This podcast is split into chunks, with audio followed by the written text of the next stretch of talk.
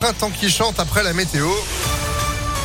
Et c'est vrai qu'il fait vraiment bon. hein. On fait le point complet juste après l'info de Sandrine Ollier. Bonjour. Bonjour Phil, bonjour à tous. À la une, moins bruyant et moins polluant, les vélos cargo pourraient bien remplacer les camions de livraison à Lyon. C'est en tout cas ce que souhaitent les élus écologistes qui ont inauguré un nouvel espace dédié au niveau moins 1 du parking LPA marché à gare de Confluence. 40 vélos cargos électriques.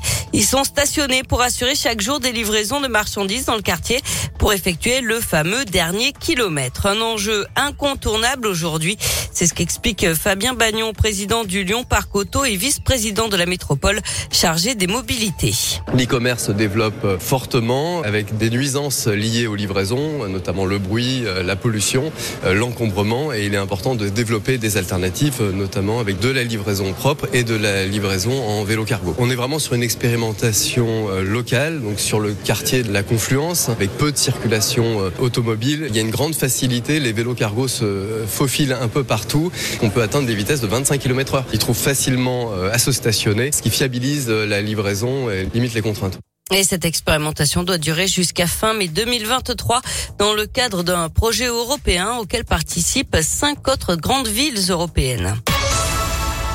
Une bonne nouvelle dans l'actualité. Le bébé de 4 mois blessé par la chute d'un arbre samedi au parc de la Tête d'Or a pu sortir de l'hôpital selon le progrès. Sous la violence du choc, il avait été éjecté de sa poussette. Sa maman, elle, est toujours hospitalisée. Elle souffre de nombreuses fractures. Une enquête est ouverte pour rechercher les causes de l'accident. Polémique à l'université Lyon 3. Selon le progrès, le président de la faculté a décidé d'annuler le bal de fin d'année prévu le 14 mai. En cause de la discrimination, il y aurait une liste d'étudiants et d'étudiantes indésirables. L'association organisatrice du bal reconnaît une liste noire, mais elle dément toute forme de racisme. Selon elle, il s'agit de personnes susceptibles de créer des troubles à l'ordre public. Et l'UNEF appelle à une manifestation contre le racisme, le sexisme et l'islamophobie à Lyon 3. Ce sera jeudi à midi devant la manufacture des tabacs. J-1 avant le débat de l'entre-deux tours. Emmanuel Macron et Marine Le Pen vont consacrer la journée de ce mardi à s'y préparer.